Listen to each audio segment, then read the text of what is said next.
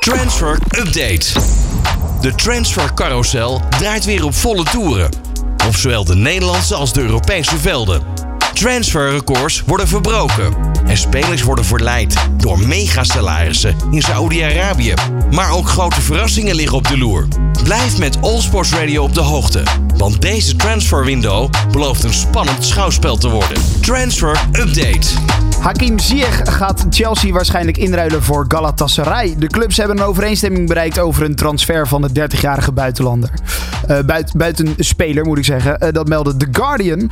Uh, volgens verschillende media is Ziyech al op weg naar Turkije. VI meldt namelijk dat de medische keuring woensdagmiddag al plaatsvindt. Naar verluid zijn Chelsea en Galatasaray op hoofdlijnen al akkoord. Alleen moeten de laatste plooien nog worden gladgestreken om de deal te beklinken.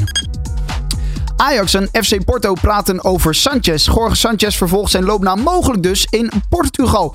FC Porto en Ajax zijn in de onderhandeling over de 25-jarige vleugelverdediger die nog drie jaar vast ligt in Amsterdam. De Portugese topclub zou de Mexicaan willen huren met een optie tot koop. Sanchez aast niet op een terugkeer naar Mexico en heeft naar, oren, of naar verluid dus wel oren naar een transfer richting Portugal. En dan City accepteert een bod van Al Nasser voor Laporte. De verdediger die lijkt dus op weg ja, weer naar Saoedi-Arabië. De zoveelste zouden we wel kunnen zeggen.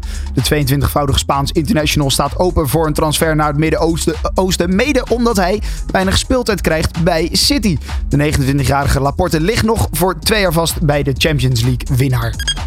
Bologna denkt aan de AZ-spit Pavlidis. Bologna is namelijk op zoek naar een vervanger voor Marco Arnautovic. Naar verluid zijn ze dus aangekomen bij de AZ-spit Pavlidis. De Italianen hebben bij uh, zowel eh, de club als speler geïnformeerd naar de mogelijkheden. De Alkmaarse club zou 15 miljoen euro voor de Griek vragen. Een bedrag wat Bologna voorlopig nog te veel vindt om te betalen.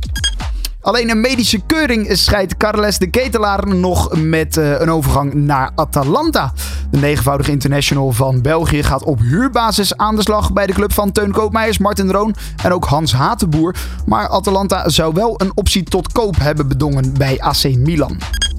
David De Gea wordt uh, naar alle verluid de nieuwe keeper bij Bayern München. Dat schrijft de Duitse Sky Sport. De 32-jarige Spanjaard die is uh, clubloos na zijn vertrek bij Manchester United. Eerder werd Kepa Arrizabalaga en ook Roelie, de doelman van Ajax, genoemd bij Bayern. Kepa koos voor Real Madrid. Ja, en van Roelie weten we dus dat hij is uitgeschakeld tot de winterstop vanwege een schouderblessure.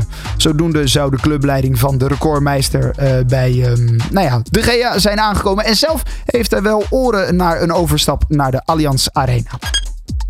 En Luka Stojkovic moet de volgende aanwinst van Feyenoord worden. Zo meldt 1908.nl woensdagochtend. De Rotterdammers zouden bereid zijn om 3 miljoen euro neer te leggen voor de Kroatische Jeugd International. De transfer lijkt dus zeer reëel te worden, dat schrijft het fanmedium. Eerder deze week kwam al naar buiten dat de regerend kampioen interesse zou hebben in uh, de nou ja, aanvallende middenvelder.